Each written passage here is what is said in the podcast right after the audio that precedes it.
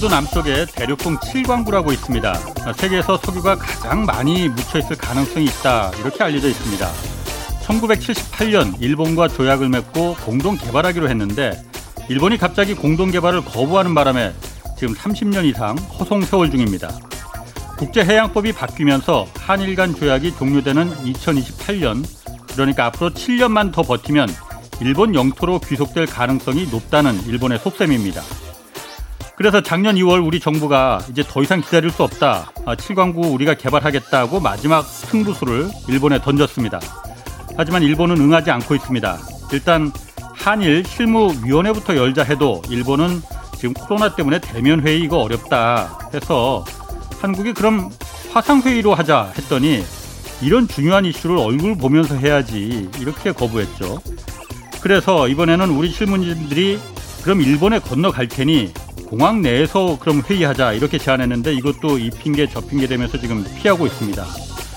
최근 한일 간 이 실무진 협상을 다시 추진하고 있다고 합니다. 취재해 봤더니 실제 만나서 이제 회의를 했는지는 이제 정확하진 않은데 일단 우리 측 입장을 통보했다고 합니다. 일본이 거부하는 이유가 한국이 석유 공사를 개발 사업자로 지정한 것처럼 일본도 개발 사업자를 빨리 지정해야 하는데 나서려는 일본 업체들이 없다는 거거든요. 그래서 우리 정부가 제안을 했다고 합니다. 한국의 자원개발 기업이 일본의 개발 사업자로 참여할 수 있다. 그리고 뭐 이것이 정 부담스러우면 호주나 미국의 석유 개발 회사 우리가 연결시켜 줄 테니 개발 사업자 없다는 핑계는 이제 더 이상 되지 마라. 이렇게 말이죠. 응원하는 국민들 믿고 더 힘차게 밀어붙이길 바랍니다. 안녕하십니까. 경제와 정의를 다잡는 홍반장 KBS 기자 홍사원입니다. 홍사원의 경제쇼 출발하겠습니다. 유튜브 오늘도 함께 갑시다.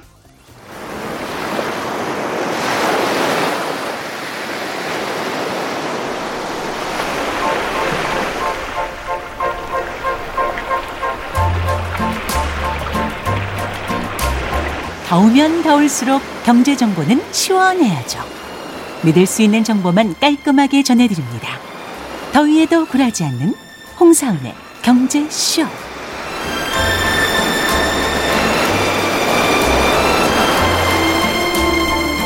네, 책 선물 이벤트 금요일까지 진행하고 있습니다. 오건영 신한은행 부부장의 새 책 부의 시나리오 그리고 김원식 문화평론가의 새 책 Consumer Insight 각각 세 분께 드립니다. 받고 싶은 분은 어, 성함, 연락처, 주소 적으셔서 짧은 문자 50원, 긴 문자 100원이 드는 샵 9730으로 문자 보내주시기 바랍니다. 자, 오늘 주제, 어, 오늘 오건영 신한은행 IPS 그룹 부부장 나오셨습니다. 부의 시나리오 저자입니다. 안녕하세요. 네, 안녕하십니까. 예, 네. 새책 반응이 아주 좋은가 봐요. 아, 감사합니다. 자, 먼저 오늘 뉴스들이 많습니다. 네. 옐런 재무장관이 금리 인상에 대한 얘기를 또 네. 했어요. 네. 뭐한 달 전에도 한 번 잠깐 비쳤는데 그때는 네.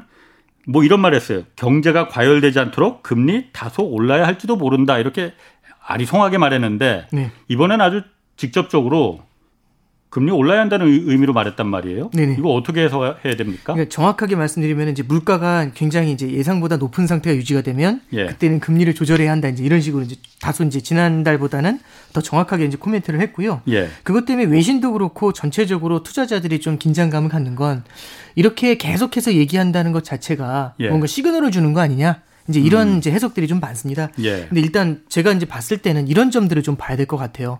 그러니까 미국 중앙은행이 처해 있는 현재의 환경을 좀 봐야 됩니다. 이 코로나 사태라는 거는 어니컬라이저라고 하거든요. 이게 뭐냐면은 그, 개, 개, 그. 불평등. 불평등을 갖다가 엄청나게 확대시켜 놓은 거죠. 그러니까 예. 자산 시장은 뜨거우면서 실물 경제는 주저앉는 음. 양쪽으로 이렇게 그 양극화를 만들어냈지 않습니까? 예. 그럼 미국 같은 경우도 현재 현실을 보시면 되게 이제 과거에는 보기 힘든 상황이 펼쳐져요. 예를 들어 자산 시장이라든지 자산가들 같은 경우는 굉장히 뜨겁고 물가도 올라갑니다. 그래서 자산 시장만을 봤을 때 또는 물가를 봤을 때는 금리를 인상해야 되는데요. 음. 반대로 실물 경제를 봤었을 때 그 페드의 파월 의장이 이제 연준의 예. 파월 의장이 출근을 할때 출근하기 전에 그 워싱턴 D.C.에 예. 노숙자들이 있답니다. 음, 음. 이 사람들을 꼭 그 보면서 되게 마음 아파한다고 합니다. 예. 이 사람들 같은 경우 굉장히 힘들어진 사람들도 많고 예. 또 하나는 미국이 실업률이요. 2020년도 1월 대비해 가지고는 코로나 이전에 대비해 가지고는 아직도 실업자가 700만 명이 넘습니다. 그때하고 예. 비교를 해보면 예. 700만 명 정도 고용이 부족하다는 얘기죠. 예. 이런 점을 생각해 봤었을 때는 금리를 인상하면 안 돼요. 예. 그러면 자산 시장만을 봤을 때는 금리를 인상해야 되지만 실업률이라든지 이런 걸 봤었을 때는 금리를 인상하면 안 되는 양쪽 상황이 딜레마에 빠져 있는 음. 겁니다. 예. 그럼 어, 느 쪽에 초점을 맞추느냐에 따라서 예. 통화 정책이 갈려버리겠죠. 근데 양쪽 다 팽팽하고 둘 다 고민이 돼요. 그러면 결국 이 딜레마에 빠지게 되면은 정책을 갖다가 쓰는 걸 미루게 되거든요. 예. 그럼 정책을 미루면 미룰수록 물가 상승 압력은 높아질 수 있고 음. 자산 시장은 더욱더 뜨거워질 수 있잖아요. 예, 예. 과거에 그래서 이런 때는 어떤 정책을 쓰게 되냐면 구두 개입이라는 걸 하게 됩니다. 말로. 구두 경고죠. 예. 어허. 그러니까 뭐 솔직히 말씀드리면 쓸 수 있는 카드가 많지 않으니까 예. 금리 인상할 거야. 가만 놔두지 않을 거야. 자산 시장이 올라가거나 물가가 올라가는 걸 좌시하지 않을 거야. 예. 이런 형태의 경고를 굉장히 강하게 해주고요. 음. 그리고 가급적이면 실물 경제라든지 금융 시장에 큰 타격을 주지 않으면서도 무언가 시장 참여자들을 아리까리라는 표현이 써도 될지 음. 모르겠는데 아리성하게 만드는 예. 그런 형태의 정책들을 갖다 내놓기 시작을 해요. 예. 지난주에 보시면은 이제 미국 연준에서 회사채를 갖다가 지난해 사들였던 게 있습니다. 예, 예, 한 140억 달러 정도 사들였는데 예, 예, 사실 회사채 시장이 1조가 넘어요. 음. 1조 달러가 넘는데 이제 140조 140억 달러 사들였으면 1%도 안 사들인 거잖아요. 예. 그러면 이제 이게 얼마 되지도 않는 금액인데 이걸 갖다가 시장에다 이제 매각을 해서 어. 완전히 이제 정리를 해버리겠다 이런 발표를 해요. 이걸 딱 듣고서 투자자들이 이제 느꼈던 건 뭐냐면 일단 금액이 굉장히 작지 않습니까? 예. 140억 달러니까 시장에 주는 충격은 별로 없는 것 아, 같은데 상징이지. 그렇죠. 근데 무언가 무시해 버리기에는 뭔가 좀 불편하잖아요. 예. 이거 왜 하필이면 이 시점에 얘기했을까? 그렇죠. 예. 뭔가 좀 이상하지 않을까? 예. 시장에 큰 충격을 주지 않으면서도 시장에 심리적인 부담을 주는 거죠. 예. 이런 시그널을 던져 주는 겁니다. 음, 음. 그래서 예전에는 이게 이제 되게 어려운 얘기가 될 수 있지만 그 미국에서 이제 요번 FOMC 때 6월 중순에 있죠. 그 이제 예, 통화정책위원회를 열고 금리를 인상한다 만다 이제 이걸 결정을 할때 네, 네. 아마 조금 어려운 얘기가 될 수 있지만 그 IOER이라는 게 있어요. IOER? 예, 그게 뭐냐면 아. Interest on Excess Reserve라고 해서 초과 지준에 부과하는 음. 금리라는 뜻입니다. 이게 예, 되게 어려운 예. 얘기라서 음, 음. 큰 개념은 아닌데 그냥 예, 이렇게만 예. 보시면 될 것 같아요. 실물 경제에 적용되는 금리가 아니라 예. 그냥 중앙은행이 시중은행들한테 부과해주는 금리입니다. 그래서 실물 경제는 영향을 크게 안 줘요. 이 금리, 그러니까 중앙은행이 시중은행한테 부과하는 IOER이라는 금리를 올릴 가능성이 좀 높습니다. 그러니까 이번에는요. 시중은행들이 네. 자기 돈을 많이 갖고 있으면은 네. 그거에 대해서 이자를 좀더 쳐주는 중앙은행이 네. 그런 정책을 아마 쓰게 은행이 될 많이 돈을 갖고 그렇습니다. 있어라 풀지 말고. 네네 네, 그렇습니다. 어. 이런 정책을 이제 쓰게 될 텐데, 근데 사실 예전에는 이 정책을 쓰려다가도 못 썼어요. 왜냐하면 예. IOER 금리를 인상한다. 이 얘기만 시장의 타이 그 언론의 타이틀로만 나와도 어쩌면 투자자들이 금리 인상에 이렇게 되게 놀래버릴 수가 있잖아요. 네. 그래서 이, 런 비유를 드는 게 좋을 것 같아요. 그러니까 옛날 우리나라 속담 중에 뭐 오얏나무 밑에서 뭐 이런, 이런 얘기 한적 있고, 어, 예, 그리고 이제 뭐, 배, 뭐 이렇게 이게 이제 신발 뭐 이런 아, 얘기 나왔잖아요. 예. 그래서 이럴 때는 자라보고 논란 이런 느낌도 있기 때문에 예. 과거에는 그래서 IOER 금리 인상하는 거에도 예. 별로 영향을 주지 않음에도 불구하고 되게 부담스러워했어요 연준에서. 아, 아. 근데 이번에는 인상할 가능성이 있습니다. 이런 걸 인상을 하잖아요. 음. 그럼 시장에서는 사실 실제로는 충격을 크게 주지 않는데 어 이제 이런 느낌을 줄 수가 있죠. 음. 그래서 앞서 말씀드렸던 것처럼 지금처럼 애매하고 예. 통화 정책을 세게 쓸 수가 없을 때는 구두 경고를 하거나 음. 아니면 되게 애매한 정책을 뜬금없이 터뜨리면서 예. 시장에 부담을 주려고 예. 합니다. 그래서 이런 정책이 앞으로도 나오게 될 것 같고요. 그래서 이러한 구두 경고의 형태는 앞으로도 좀 지속될 겁니다. 음. 하나만 더 첨언을 드리면 예. 서머스라는 분이 있어요. 옛날 미국 래리, 재무장관인데 예, 예. 그 래리 서머스가 그 옐런 재무장관한테 조언을 해줬는데 뭐라고 했냐면 예. 아 물가가 오른다는데 그렇게 얘기한다면 저 저기 자기가 당장 현임이 아니니까 예. 단세 가지만 조언을 해주겠다라고 음, 한 적이 있어요. 한 달 전쯤에 맞습니다. 뭐라고 예. 조언을 했냐면 첫 번째는 이렇게 조언을 합니다. 물가가 오르는 거에 대해서 연준이나 재무부나 걱정한다는 표현을 써라. 아, 상관없어요. 괜찮아요. 일시적이에요. 네, 이렇게 맞습니다. 그냥 방관하는 듯한 모습 보이지 말고 신경을 쓰는 듯한 모습을 아, 보여라. 첫째, 그렇죠. 우리는. 물가 아. 신경 쓴다. 예. 이렇게 이제 그 태도를 첫 번째 좀 전향해라. 이게 첫 예. 번째였고요. 두 번째 얘기했던 거는 돈을 4조 달러를 준다고 했는데 경기 부양을 위해서 이거 한 번에 주지 말고 나눠서. 나눠 줘라. 예. 이게 두 번째였고요. 세 번째는 뭐가 있냐면 9월 달에 예. 이제 그 지금 이제 그 임금에 대해서 보조금을 주는 게 끝나요. 정부에서 그러니까 그렇습니다. 보너스로 더 주죠. 실업 수당을. 네, 실업 수당을 주고 있는데 예. 이 실업 수당을 갖다가 9월에는 끝낸다는 걸 미리 사전에 선언을 해라. 그래야 사람들이 6, 7월부터 일자리를 찾게 될 거다. 이제 이런 조언을 그러니까 미리 예정돼 있는 거잖아요. 네, 그렇습니다. 아. 근데 이제 그거 갖다 9월 달에 혹시 아. 연장할 거다라는 아. 기대감이 생겨날 수 있으니까 예, 예. 이걸 사전에 끊어야 아. 된다는 세 가지 조언을 아. 해줘요. 마지막 조언은 예. 사실은 바이든 대통령이 직접 나서서 실업수당만을 기대하는 사람들은 실망하게 될 거다라는 식의 코멘트를 던진 적이 있고요. 음, 음. 앞에 두 가지가 이제 말씀드렸던 것처럼 물가에 대해서 경계하고 있다라는 예. 코멘트하고 나눠준다라는 코멘트 이걸 교원해 줬잖아요. 예. 이번에 옐런 의장이 예, 옐런 재무장관이 했었던 얘기를 그대로 말씀을 드리면 예. 첫 번째 딱 등장하자마자 그 뭐라고 했냐면 이번에 했었던 코멘트가 예. 첫 번째는 4천억 달러를 매년 쓰게 될 겁니다라는 얘기를 했어요. 4조 달러라는 말을 안 쓰고요. 예. 4천억 달러를 10년간 쓰겠다라는 말을 해요. 음. 이렇게 해서 4조 달러와 4천억 네. 달러는 완전히 다르지. 느낌이 다르죠. 느낌이. 4천억을 예. 10년 동안 나눠주니까요. 예. 그래서 그럼 4조가 되는 겁니다. 그렇습니다. 네. 예. 그래서 첫 번째 이렇게 얘기하면서 그럼에도 불구하고 물가 상승 압력이 높다면 아까 전에 말씀하셨던 것처럼 금리 인상에 대해서도 예. 충분히 고민할 수 있다. 음. 이제 이런 얘기를 던진 거죠. 그러니까 예. 첫 번째와 두 번째 조언은 음. 그대로 테이크해가지고 이번에 코멘트에 날린 겁니다. 예. 그래서 연준에서는 별다른 정책이 없을 때 예. 애매모호한 상황일 때 구두 경고나 애매모호한 정책들 예. 이런 것들을 통해 가지고 현재 아. 상황을 돌파하려고 한다. 아. 시간을 끌려고 한다. 이렇게 해석이 가능할 것 같습니다. 그렇군요. 그런데 말이죠. 네. 지금 그렇게 해석하는 분들도 있지만은 이렇게 또 해석하는 분들도 있어요. 네. 미국에서 기준금리를 네. 올리고 내리고 하는 거는 재무가 하는 게 아, 예. 아니잖아요. 예. 연방준비제도 그러니까 중앙은행이 네. 하는 거잖아요. 네네네. 근데 재무부 장관이 지금 금리를 자기 일도 아닌데 뭐 올린다 어쩐다 올려라 말아 이건 월권이란 말이야. 그런데 아, 이렇게 말하는 게 네네. 이렇게 해서 하는 분들이 있습니다. 네네. 미국의 지금 인플레 압력이 생각보다 훨씬 더 세게 네. 과하게 오기 때문에 이 과도한 인플레를 지금 미국의 재정과 금융 당국이 통제하지 못하고 있는 거 아니냐. 아, 네. 그래서 이렇게 서로 우왕좌왕 허둥지둥하는 거 아니냐. 이런 네. 해석도 있거든요. 네네.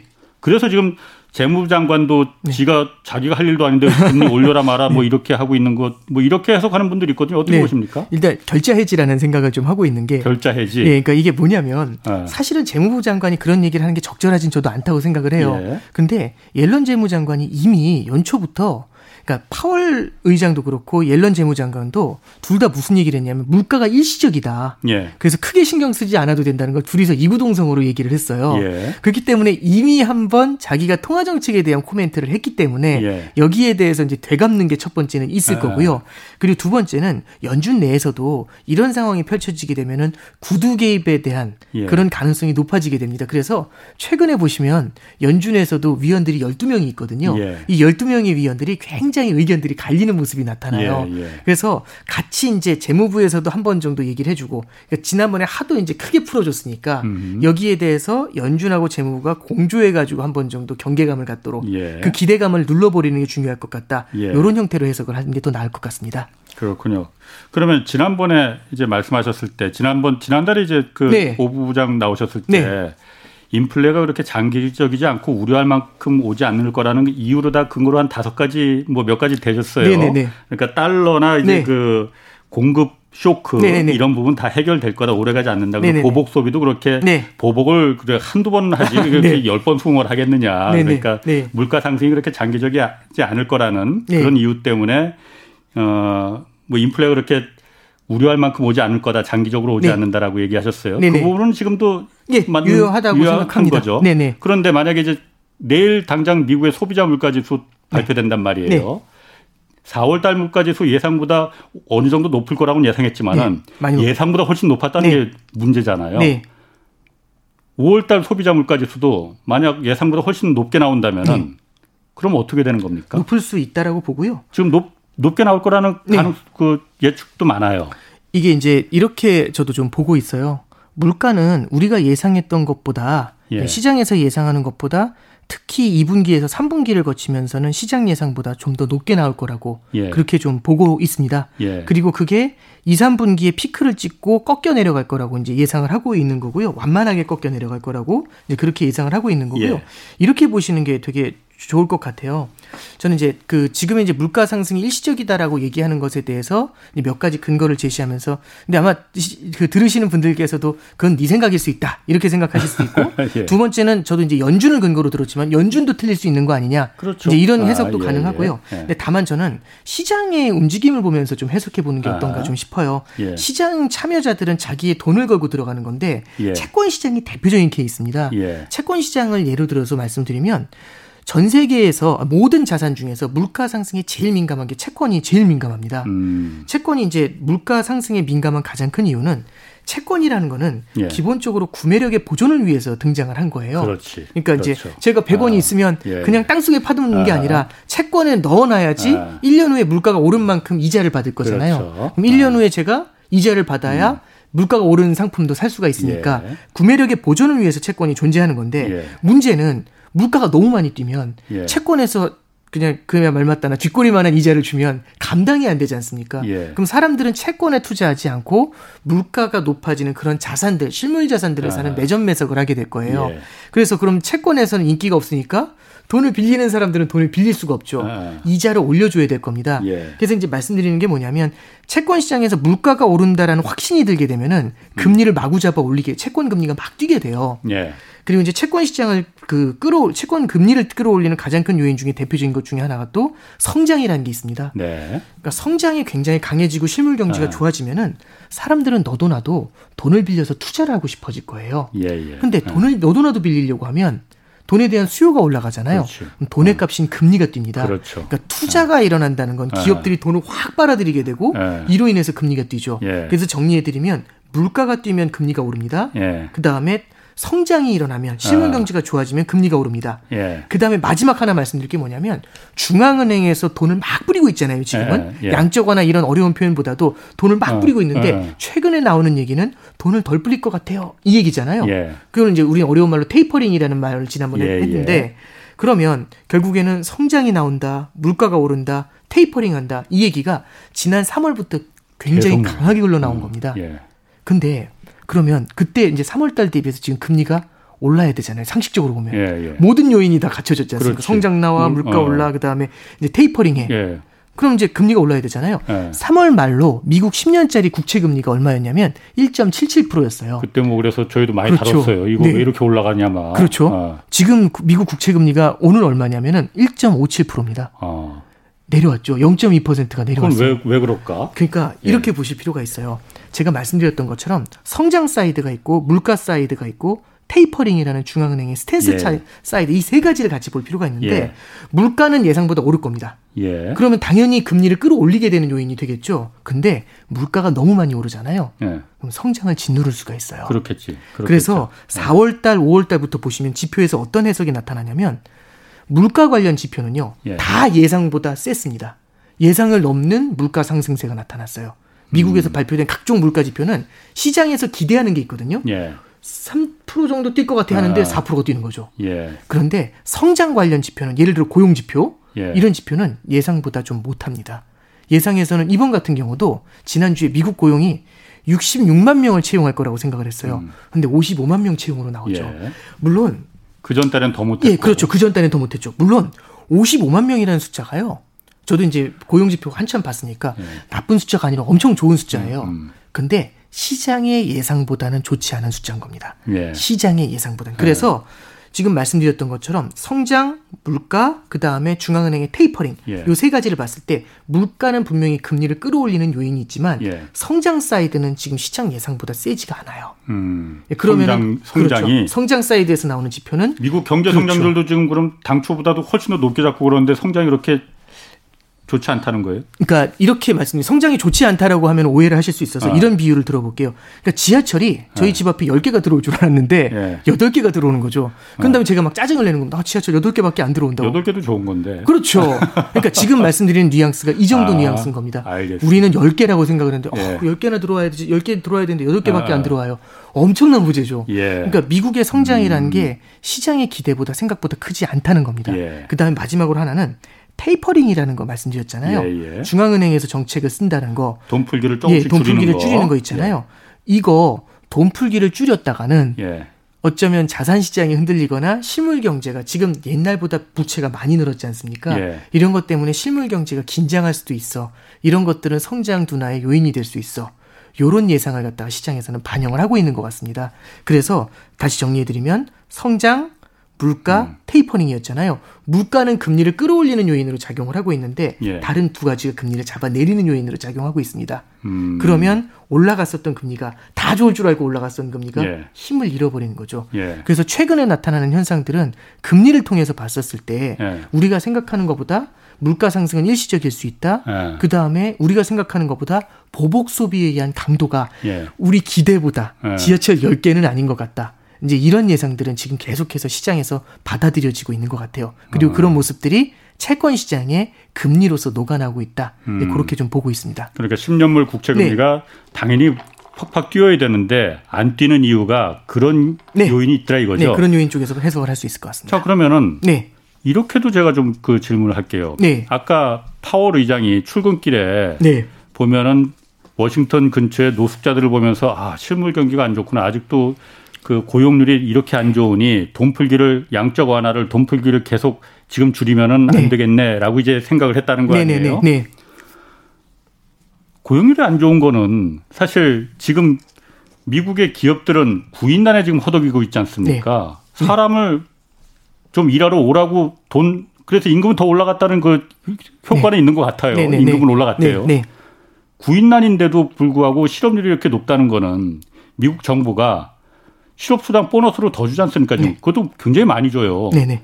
이렇기 때문에 지금 공화당이 미국 공화당에서는 그것 때문에 그러니까 빨리 그거 그 그만두라고 하잖아요. 네네. 그거 왜 안 그만두냐? 네. 그것도 다 양적 완화 중에 하나잖아요. 돈 풀어서 그야말로 네. 실업수당을 더 계속 준다는 거잖아요. 네. 9월 달에 끝낼 게 아니고 지금 미국이 지금 구인난이 지금 저렇게 심각한데 어 그거 당장 끊어야지 왜 그걸 계속 하느냐라는 네. 의문이 좀 들거든요. 네네. 일단 그렇게 해석을 하는 게 좋을 것 같아요.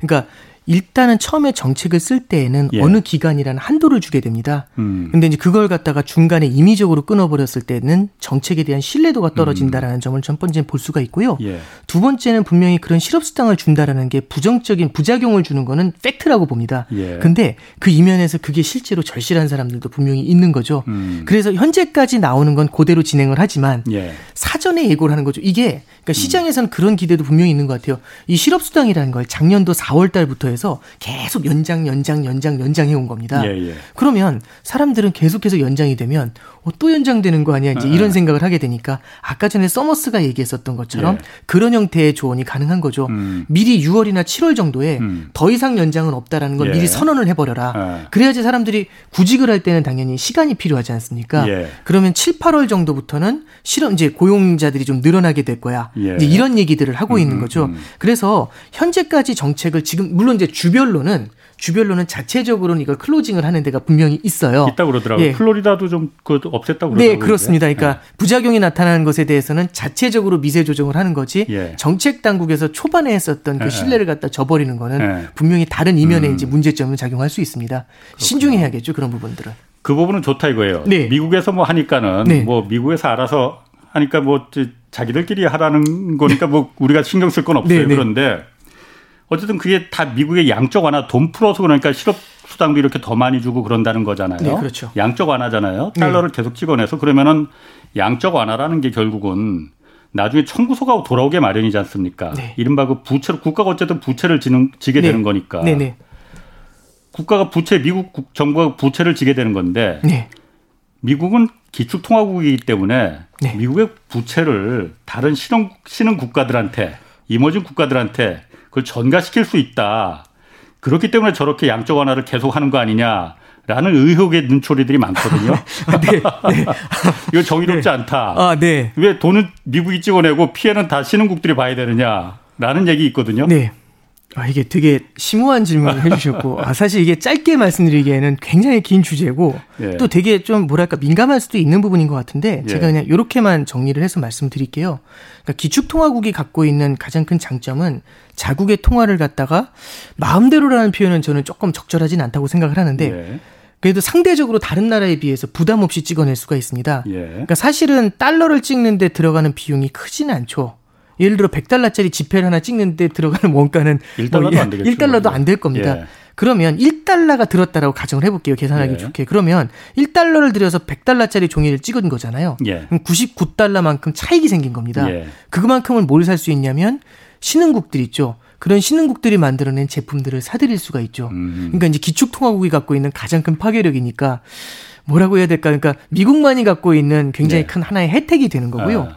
그러면 이제 미국은 결국엔 돈을 찍어가지고 자기들의 소비를 유지할 수 있다. 그리고 그걸 통해서 다른 신흥국의 예. 어떤 노동력이라든지 이걸 통해서 만들어낸 것들을 값, 그러니까 사실상 저렴한 비용에 예. 1달러 원, 금을 들여가지고 100달러어치를 가져올 수 있다. 음. 이제 이런 해석이 첫 번째 가능할 수 있고요. 예. 두 번째는 부채의 문제를 좀 말씀을 드리면 이런 게 이슈가 돼요.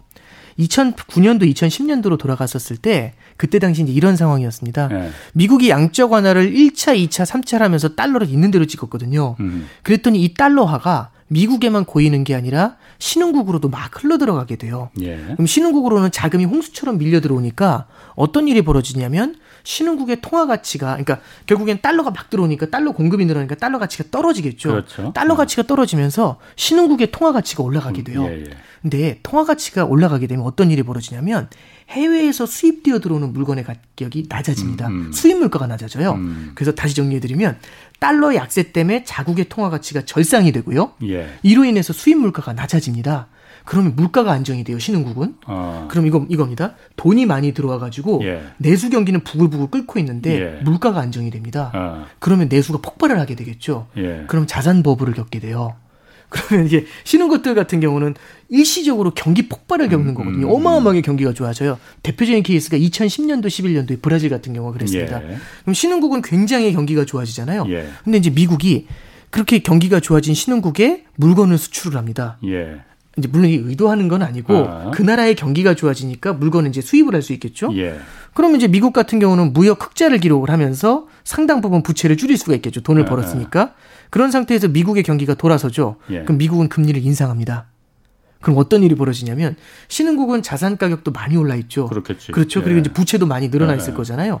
근데 미국 경기가 돌아서면서 금리를 인상하려고 하면 미국은 경기도 좋아졌고 성장이 많이 나오고 음. 금리도 인상을 할 수가 있죠. 이게 환율에서 제일 큰 핵심은요. 성장과 금리를 보셔야 돼요. 예. 성장이 많이 나오면 해외에서 이 성장의 과실을 따먹기 위해서 이 나라로 들어와요, 돈이. 그러니까 다른 나라 통화를 팔고 달러를 사서 미국에 투자를 하는 거죠. 달러 강세의 과실을 따먹기 위해서 예, 예. 첫 번째 이게 있고요. 네. 두 번째는 이걸 해석할 수 있어요. 금리가 높아지면 달러를 보유했을 때의 매력이 높아지는 거지 않습니까? 예. 그래서 신흥국에서 자금이 미국으로 역류를 하게 돼요. 음, 음. 그러면 신흥국에서는 어떤 일이 벌어지냐면 버블 경제에서 돈이 빠져나가니까 버블이 꺼져버리는 문제가 생기죠. 예.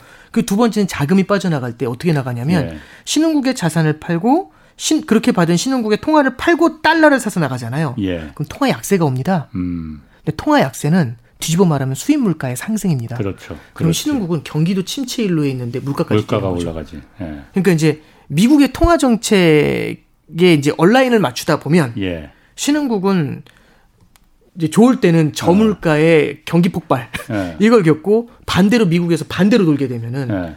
경기는 침체 일로에 있는데 물가가 튀어버리는 예.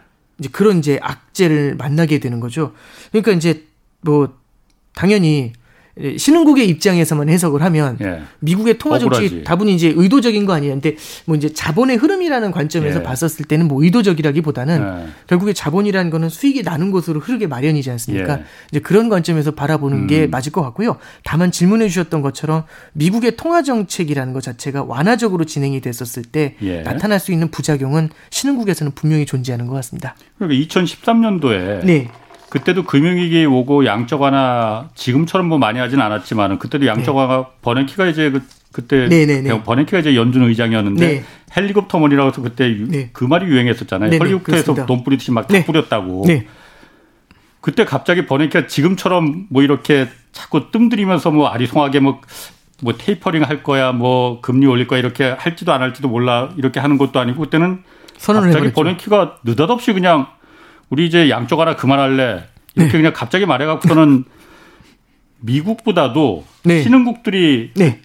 긴축적인 발작을 일으켰다면서요. 네, 네그 그렇습니다. 테, 이퍼링 텐트럼 해갖고 테이퍼 텐트럼입니다. 뭐 주식도 폭락하고 채권도 폭락하고 통화 가치도 떨어지고 뭐 하여튼 신흥국들이 다 피해를 본 거 아니에요? 네. 미국보다도. 네네. 그러니까 억울한 거지. 네. 신흥국들 입장에서는 굉장히 억울하다고 볼 수 있거든요. 이번에도 그런 거 아니냐라는 이렇게 말씀드릴게요. 예. 저는 굉장히 상당 부분 공감하고요. 이렇게 예. 해석하면 좋을 것 같아요.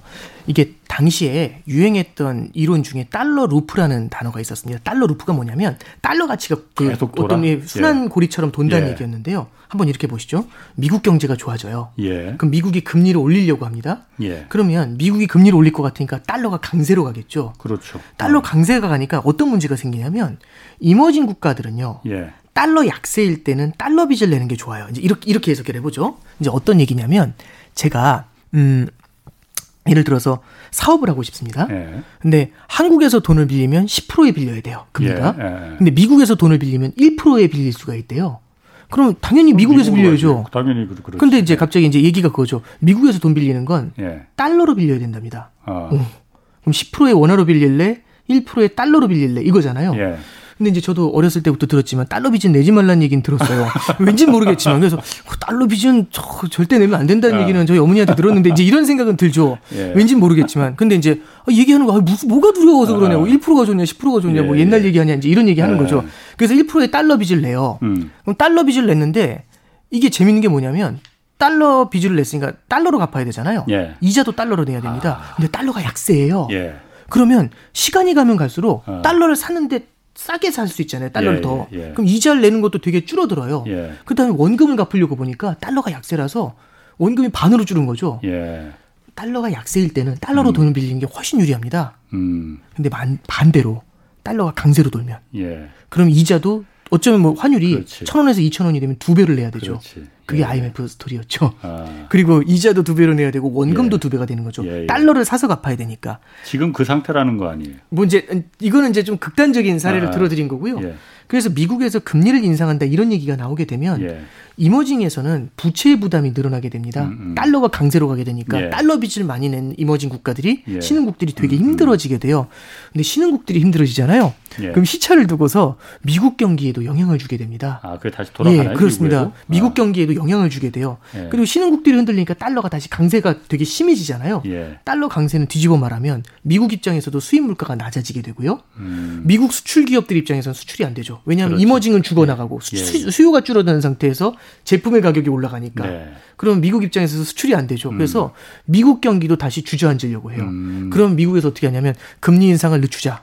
이렇게 됩니다. 그럼 달러가 약세로 돌고 신흥국 좋아지고 미국 경제 좋아집니다. 예. 그럼 이제 이거 보고 다시 금리 인상하자. 어. 그러면 달러가 강세로 돌고 그런 다음에 신흥국 힘들어지고 예. 그럼 이게 계속 이제 무한 루프처럼 반복이 되는 거죠. 그건 아. 이제 달러 루프라고 했어요. 아. 그래서 신흥국 아까 전에 그 아까 전에 그 테이퍼링 선언했었을 때 예. 신흥국들이 힘들었다는 말씀 해 주셨잖아요. 예. 신흥국들이 힘들게 되면 시차를 두고 미국 경제도 뒤흔듭니다. 음. 그러면 여기서 되게 중요한 교훈이 나오는데 예. 저도 그런 질문을 되게 많이 받아요.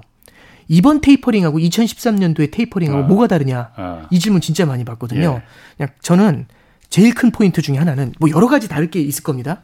뭐 시기도 다르고 뭐 여러 가지가 다를 수 있지만 한 가지 확실한 건 이겁니다. 한 번 해봤다는 거죠. 내가 해봐서 아는데. 그렇죠. 이제 대화할 때 보면 말인데. 그렇죠. 예. 그러니까 그 얘기가 나오는 순간 토론이 끝나잖아요. 어. 아, 그 내가 해봤는데 이렇게 하면은 사실 그 사람한테 확 몰려가잖아요. 어. 페드가 그 연준이 그 경험이 있다라는 거는 엄청난 차이를 만들어냅니다. 2013년도에 한번 그렇죠. 경험이 있다 이거죠. 그 경험에서 제일 배웠던 교훈이 뭐냐면 막 터뜨리면 뜬금없이 터, 뜨리면 당황하게 되고 예. 신흥국이 흔들리게 되고 그거는 미국 경기에 역풍으로 작용한다는 걸 배운 예. 거죠. 그래서 연준에서는 한 번 경기 침체를 겪은 다음에 출구 전략을 쓰잖아요. 예. 출구 전략을 쓸 때 항상 경기 침체 이후의 출구 전략, 경기 침체 이후의 출구 전략, 출구 전략을 쓸 때는 속도가 굉장히 늦어집니다. 출구 예. 전략의 속도가. 예. 그래서 이번에도 이제 테이퍼링에 대해서도 얘기를 할때 예. 다들 이제 막, 막 하는 거 아니야? 하지만 한 번 겪어봤잖아요. 예. 이게 생각하지도 못한 일들이 벌어지는 걸 봤잖아요. 예. 그렇기 때문에 slow slow go go로 가게 될 가능성이 음, 음, 조금 높다. 이렇게 해석을 할 수 있는 거겠죠. 네. 그렇군요. 네. 아유, 참 어떻게 오 부부장님은 아는 게 많아서 그런 거예요? 아니면 말을 잘해서 그러는 거예요? 그렇게 설득력이 좋으십니까? 아유, 둘 다 안 되는 것 같습니다. 참 그, 그, 타고난 재능 중에 하나인데. 아, 아닙니다. 아닙니다. 네. 자, 미국도 미국이지만 말이죠. 네. 이제 우리도 한국은행 이주열 총재가 얼마 전에 네. 어, 금리 올해 안에 인상할 수 있다. 아, 예. 그리고 미국보다도 예. 한국 금리가 먼저 올라갈 수 있다. 뭐 이 얘기 꺼냈습니다. 뭐 네. 어, 이거 어떻게 봐야 돼요? 연내 그럼 올해 안에 금리 왜냐하면 금리에 지금 신경 쓰는 분들이 많이 있잖아요. 어쨌든 네. 우리나라 가계 부채가 워낙 네. 크니까 가능성 있는 겁니까? 음 일단은 저는 네. 이 코멘트가 나왔다는 것 때문에 굉장히 낮았던 가능성이 올라갔다는 거는 팩트인 것 같고요. 예. 금리 연내 금리 인상 가능성이 되게 낮았다가 예. 금리 인상 가능성이 조금 음. 올라갔다는 거는 팩트라고 보고요. 예. 다만 전체적으로 봤을 때 연내 금리 인상 가능성이 전체 큰 틀에서 봤었을 때는 높지는 않다고 봅니다. 예. 이제 가장 큰 이유는 한국도 아까 미국하고 되게 비슷한 상황이라고 봐요. 예. 물론 이제 상황 자체가 좀 다른 부분이 있지만 이렇게 한번 해석해 보죠. 우리나라도 지금 자산 시장, 부동산 시장 이런 건 뜨거워요. 그리고 뭐 코인 얘기도 많이 나오고 그다음에 주식 시장에 대한 얘기도 많이 나오잖아요. 예. 그래서 자산 가치가 많이 올라가 있다. 이게 부담이다라는 건 저도 동의하고요. 두 음. 번째는 실물 경기가 좋아진다라는 얘기들이 많이 나오고 있고 실물 경기의 성장에 대한 얘기가 나올 때 가장 큰 방점을 두는 건 수출 성장이 굉장히 강하다. 이 얘기가 예. 있습니다. 예. 그러면 수출하고 자산 시장 쪽은 굉장히 좋아요. 이걸 보면은 내일이라도 금리 올려야 돼요. 어, 어. 근데 문제는 자영업을 비롯한 내수 경기가 예. 여전히 취약합니다. 예. 이쪽을 보면 금리 인상을 하면 안 되거든요. 그렇죠. 참고로 말씀드리면 최근에 그렇죠. 네. 오히려 자영업자분들을 위해서는 추가적인 경기 부양을 해줘야 되는 거 아니냐. 예. 이게 이제 정부에서 나오고 있는 스탠스잖아요. 예. 그럼 정부에서는 경기 부양하자는 얘기를 하고 있는데 한국은행에서는 기준금리를 올린다. 음. 이런 건 정책의 미스매치라고 음, 할수 있죠. 예. 이럴 때는 한, 한 방향으로 같이 이동을 해줘야 되거든요. 예. 그래서 뭐 이제 그 가장 많이 나오는 얘기가 이제 우리나라도 백신을 맞게 되면 저는 그쪽 전문가는 아닙니다만 예. 뭐 11월 정도에는 집단 면역이 가능한 거 아니냐 이제 이런 얘기들이 조심스럽게 나오나 봐요. 예. 근데 집단 면역 11월에 딱 되면 오케이 연내 금리 인상 이게 집단 면역이 되고 난 다음에 실물 경기가 올라오는지를 좀 보고서 금리 인상을 하는 게 훨씬 음. 더 필요하겠죠. 음. 금리라는 건 그냥 커다란 항공모함을 돌리는 거하고 같습니다. 예. 그래서 항공모함을 돌릴 때 우회전 좌회전 이렇게 막, 막 돌릴 수는 없잖아요. 작은 배 돌릴 네. 것처럼. 그래서 한 번 돌리면 큰 방향을 잡고서 한 방향으로 음. 꾸준히 가줘야지 예. 이렇게 막 회전이 불가능합니까? 예. 이번 달에 올려보고 다음 달에 내릴까? 이런 거는 불가능하죠. 그렇죠. 그렇기 네. 때문에 실제로 11월 정도에 실제로 이제 그 집단 면역이 된다고 할지라도 예. 실물 경제가 특히 자영업을 비롯한 내수 경제가 올라오는 것에 대해서도 어느 정도는 지켜보는 시간이 좀 필요할 거라고 보고요. 예. 두 번째는 이제 그래도 수출 경기가 너무 좋잖아라는 생각이 들 수 있어요. 수출 경기에 대해서는 좀 이런 생각을 좀 해봅니다. 만약에 음. 지금 상황에서 한국 혼자만 기준금리를 인상한다고 한번 가정을 해보죠. 예. 다른 나라는 금리 음. 인상을 안 하는데 우리나라만 금리 인상을 합니다. 그럼 우리나라 원화를 보유했을 때 이자 더 주겠다는 얘기거든요. 그렇죠. 그럼 어떻게 되냐면 원화의 매력이 올라가죠. 높아지겠죠. 예. 그러면 원화가 강세로 가고 어. 환율이 내려가겠죠. 예. 그럼 어떤 일이 벌어지냐면 우리나라 수출이 조금 힘들어질 수 있죠. 그러니까 예. 수출이라는 건 예. 통화 가치가 올라가면 원화가 절상이 되면 환율이 예. 내려가면 수출이 안 된다 아니에요. 다른 거랑 다른 나라랑 비교를 해야 됩니다. 예, 예. 우리나라가 원화가 강세로 가는데 위안화도 강세로 가고 유로화도 강세로 음. 가면 다른 나라 통화 다 같이 강세로 가잖아요. 예. 그럼 우리나라 통화 강세로 가도 충격이 음. 덜해요. 예. 근데 독박 원화 강세가 있죠. 아. 우리나라만 강세면 아. 이거는 생각보다 수출에 주는 타격이 클 수 있죠. 예. 그래서 꼭 말씀드리고 싶은 거는 수출 사이드에서도 봐도 예. 우리나라 혼자 기준금리 인상을 한다라는 게 원화의 강세를 만들어내면 예. 독박 원화 강세를 만들어내면 아. 조금 부담스러울 수 있어요. 그래서 다른 나라하고 예. 보조를 맞추는 것도 음. 필요합니다. 우리나라 상황만 보는 음. 게 아니라 다른 나라와 같이 보면서 음. 환율 같은 경우 그걸 좀 같이 봐야겠죠. 그렇구나. 그래서 저는 이제 다른 나라 통화 정책의 변화, 네. 그다음에 내수 경기가 여전히 취약하다는 걸 시계열로 봤을 때 아직까지는 좀 시차가 필요할 것 같다. 예. 이런 걸 봤을 때 연내 금리 인상 가능성이 높지는 않다고 봅니다. 뭐 원리 지금 금리에 대해서 민감하게 생각하는 분들이 네. 그러니까 뭐 어쨌든 뭐 주택 담보 대출도 많이 받았고 뭐 신용 대출 받아서 주식 투자한 분들도 많이 있고 그런 분들이 이제 있어서 그런 건데 네. 사실 지금 거의 제로 금리잖아요. 우리도 0.5%고 미국은 실질적으로 네. 제로 금리고 네네. 여기서 올려봤자 뭐 0.25 하면 워낙 낮으니까 0.5%나 0.75%나 금리가 네네. 뭐 그렇게 크게 뭐 부담이 되겠느냐 그 정도면 사실 뭐 별 부담 안 될 것 같아요. 네네. 이게 금리가 막 0.5%에서 짧은 기간 동안에 2%, 3%, 5% 이렇게 올라갈 수도 있는 거예요. 이제 그렇게까지는 아니지만은 예. 두 가지가 부담인 것 같아요. 첫 번째는 이 처음에 기준금리를 인상을 하잖아요. 예. 그러면 사실 2019년도 7월 이후에 우리나라는 금리 인하 사이클에 있었어요. 예. 사이클이라는 거는 금리가 계속해서 낮아질 거라는 기대감을 갖고 있는 거죠. 그러니까 만약에 여기서 금리가 인상이 되잖아요. 최초 금리 인상 때 시장이 받는 스트레스 생각보다 큽니다. 음. 두 번째 차기 금리 인상이 언제냐 이런 생각을 예. 하게 되는 거죠. 왜냐하면 금리 인상을 보는 게 아니라 금리 인상 사이클의 시작이라는 단어에 음. 집중을 할 수 있습니다. 이거는 실물 경제에도 부담을 줄 수 있는 게 1번이고요. 음. 두 번째는 과거하고 달라진 거는 우리가 봤을 때 0.25%가 크진 않을 수 있습니다. 예. 근데 과거하고 달라진 건 뭐냐면 부채의 총량이 굉장히 크게 늘어났다는 겁니다. 아, 아. 그러니까 제가 공부를 시작했던 아. 게 2004년이었는데요. 예. 그때 우리나라 가계부채 제 기억에 300조 원 정도 됐어요. 그, 그렇죠. 지금 1,700조 원이거든요. 아. 그러면 300조 원에서 기준금리 1% 올라가면 3조를 내는 거잖아요. 이자 부담이. 예. 지금은 17조가 음. 됩니다. 음. 그러니까 저는 이제 똑같은 0.25%지만 경제 주체 전반에 걸쳐서 주는 파급 효과는 가계 부채의 총량이 늘어난 만큼 음. 상당히 부담스러울 수 있다. 그래서 요즘 보시면은 금리가 낮은 레벨에 있는 상태에서 기준금리 올릴 때 되게 한국은행도 잔고를 하잖아요. 예. 굉장히 오랫동안 고민을 하게 됩니다. 음. 그게 부채가 늘어난 만큼 고민이 되는 거고 가계 부채를 더 늘리고 싶지 않은 이유 중에 하나가 가계 부채가 여기서 또 더 늘어나면 나중에 통화 정책을 쓸 때 정말 힘들어질 수 있죠. 음, 음, 예, 그래서 이제 한국은행도 가계 부채에 대해서도 그렇게 걱정을 많이 하는 그렇군요. 것 같습니다. 음. 네.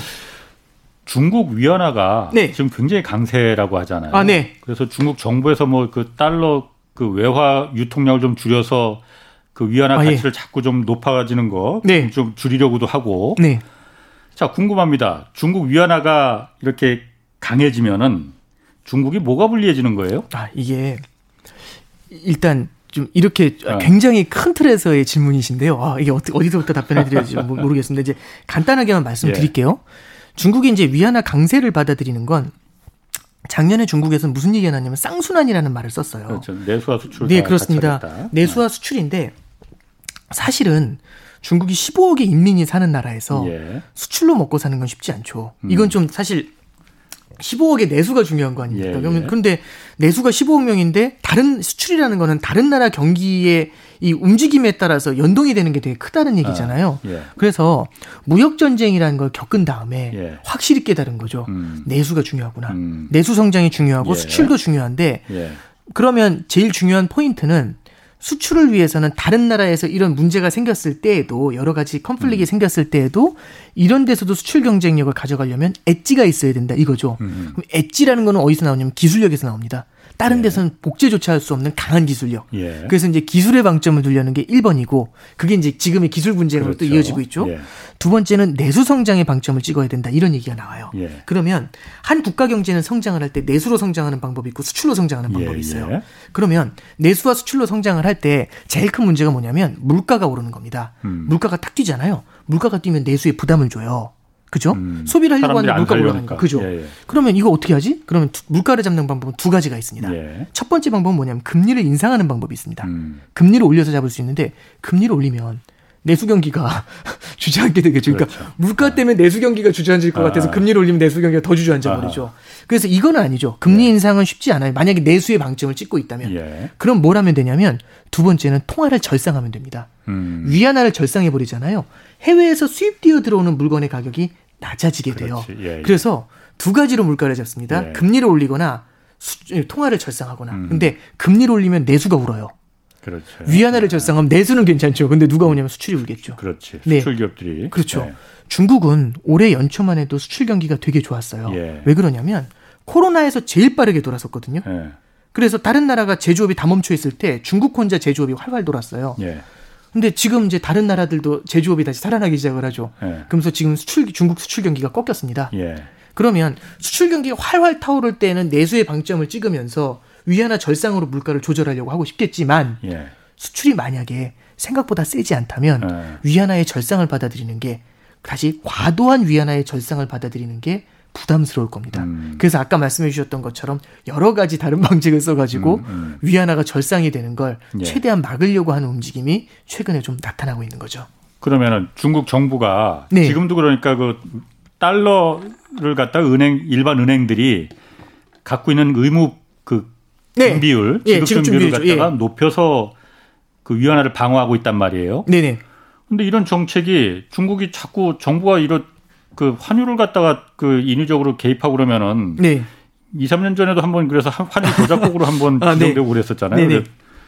뭐 괜찮은 겁니까? 그럼 그렇게 정부가 개입해도 괜찮은 거예요? 미국이 또 가만히 있을까? 그럼 그걸? 이게 이제 예. 방금 전에 이제 중요한 포인트를 말씀해 주셨는데 외환 시장에 개입을 하는 방법은 여러 가지 방법이 있겠지만 이렇게 하는 게 가장 일반적인 방법을 말씀드리면 이렇게 돼요. 수출을 합니다. 예. 달러가 들어오죠. 그럼 우리나라로 달러가 이제 하늘에서 예를 들어 떨어진다고 좀 유치하지만 하늘에서 예. 100달러가 떨어진다고 가정해 예. 볼게요. 예. 100달러가 떨어져서 실물 경제에 풀리기 전에 중앙은행이 사들여 버립니다. 달러 100달러를 사고서 그만큼의 음. 위안화를 뿌려주는 거죠.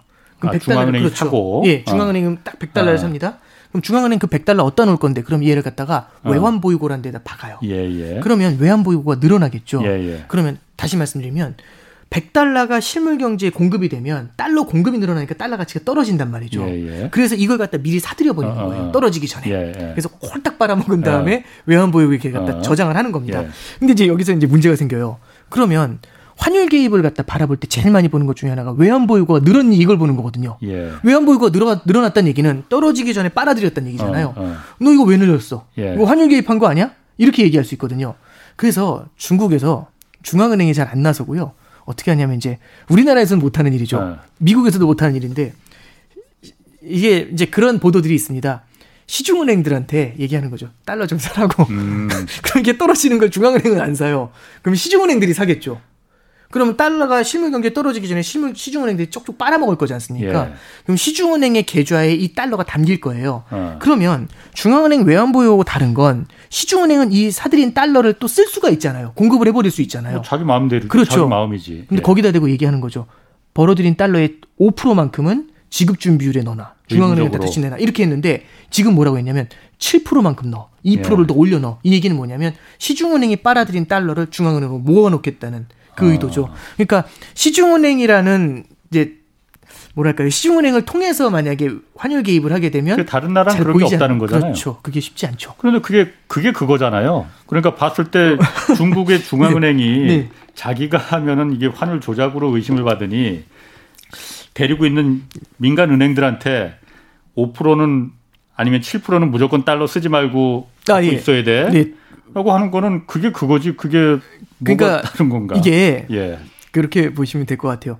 이것도 이제 하나의 설이죠. 그러니까 예. 제가 뭐 그걸 확인했다라는 게 아니라 이렇게 해석하는 사람도 있다라는 거고. 아. 그래서 중국이 외환보유 미스테리라는 보도가 나온 적이 있어요. 얼마 전에. 예. 중국의 외환보유고가 늘어나지 않는데 왜 위안화가 강세로 가지 않을까? 뭐 이제 이런 얘기들이 막 나오고 있으니까 이건 누가 음. 뭘로 방어를 하고 있지? 이제 이런 얘기가 나온 거고. 그 중에 하나가 이제 은행에 대한 얘기들인 겁니다. 그러면은 이게 네. 우리나라 환율을 볼 때도 그 위안화 이 움직임 주시해야 된다 이런 얘기 많거든요. 네. 그 이유가 뭔가요? 아 이게 어.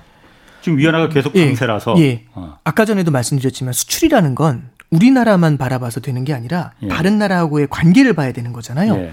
중국은 참 신기한 게 우리나라한테 우리나라가 중국의 최 중국 우리나라 물건을 최대로 되게 많이 수입하는 나라예요. 그렇죠. 우리나라한테 굉장히 그렇죠. 큰 수출국입니다. 예, 예. 대중국 수출이 엄청나게 많아요. 두 번째는 예. 우리는 중국에 수출도 하지만 중국하고 수출 경합도 해요.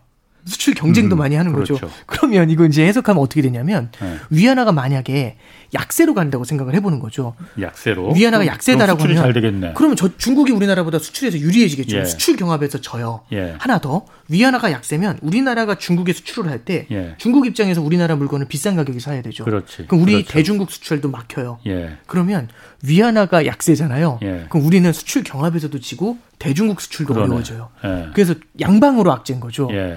그러면 위안화가 약세일 때나 절상일 때나 위안화 가치의 원화를 어느 정도는 연동돼서 가는 게 음. 되게 필요하겠죠. 음. 그러면 우리나라 원화가 위안화가 어느 정도 연동돼서 움직여 가잖아요. 예. 그럼 시장에서도 그런 움직임을 나중에 받아들여요. 어. 그래서 의뢰껏 위안화가 강세로 가면 원화도 어느 정도 절상 기대감을 가져가면서 예. 시장에서도 그렇게 거래되는 모습들이 나타나곤 합니다. 어. 그러면 지금 원화는 지금 어떻습니까? 지금 원화도 지금 한때 1,300원까지 갔다가 달러 대비 지금 1,100원 정도까지 1,080원까지 내렸다가요. 그래요? 어. 1,130원까지 올랐다 또 이제 어. 왔다 갔다 하는데 1,100원에서 1,130원 사이에서 왔다 갔다 하고 있어요. 어. 당분간은 이런 박스권 움직임이 좀 가능할 것 같고요. 예. 중국에서도 위안화가 계속해서 절상되는 걸 최대한 막으려고 하죠. 예. 그럼 우리나라 원달러 환율 같은 경우도 막 주저앉거나 그런 건 좀 같이 이제 어느 정도는 제한이 되는 그런 예. 모습은 나타날 것 같습니다. 그래요. 그럼 네. 그게 뭐 바람직한 건가요, 우리한테요? 그러니까 결국에는 예. 환율이 오른다 떨어진다에 떠나서 환율이 안정된다라는 건 아무래도 좋은 거죠. 그러니까 일단 환율의 안정이 중요하고요. 예. 일방적으로 우리나라 원화가 절상이 되거나 음. 일방적으로 절하되거나 한쪽 방향으로 쏠려가는 것들은 분명히 경계를 해야 됩니다. 음. 안정되는 게 중요한 거군요. 그러니까 아무래도 그렇죠. 예, 그래 예측이 가능하잖아요. 아, 네. 그렇군요. 알겠습니다. 아 오늘 정말 잘 들었습니다. 아, 닙니다 비유를 이렇게 해주신 거 참 잘 들어오네요. 네. 자, 오건영 신한은행 IPS 그룹 부부장 함께했습니다. 홍사원의 경제쇼 이만 마치겠고요. 지금까지 경제와 정의를 다잡는 홍사원의 경제쇼였습니다.